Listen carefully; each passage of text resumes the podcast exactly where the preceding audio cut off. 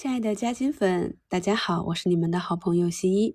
啊。今天呢，我们来聊呃一些我们经常听到的审批制、核准制、注册制啊。那可能有的朋友呢经常听，但是不知道这些是什么。那这都是呢股票发行的一些制度。股票发行监管制度啊，主要有三种，就是这三种啦。审批制啊。一九九三年，证券市场建立了全国统一的股票发行审核制度啊，那种审核制度呢，主要包括额度管理和指标管理这两个阶段。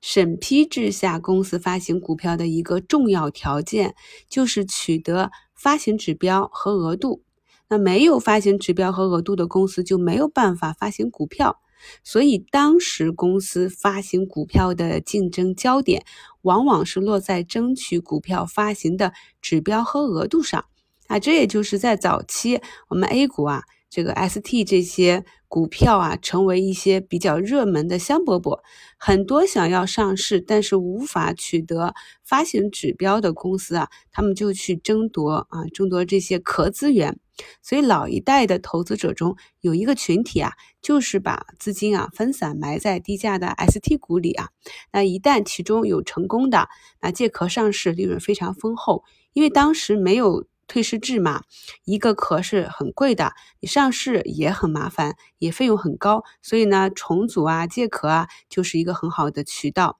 啊，当然，随着审批制逐渐的退去啊，和退市制的完善，那这种炒壳的市场也将会慢慢的不复存在。核准制是介于注册制和审批制之间的一种形式，它一方面取消了指标和额度管理，并引进证券中介机构责任判断企业是否达标啊这样一个股票发行。另一方面呢，能够让监管机构同时对股票发行的合规性和适销性条件进行实质性的审查，那并有权否决股票发行的申请。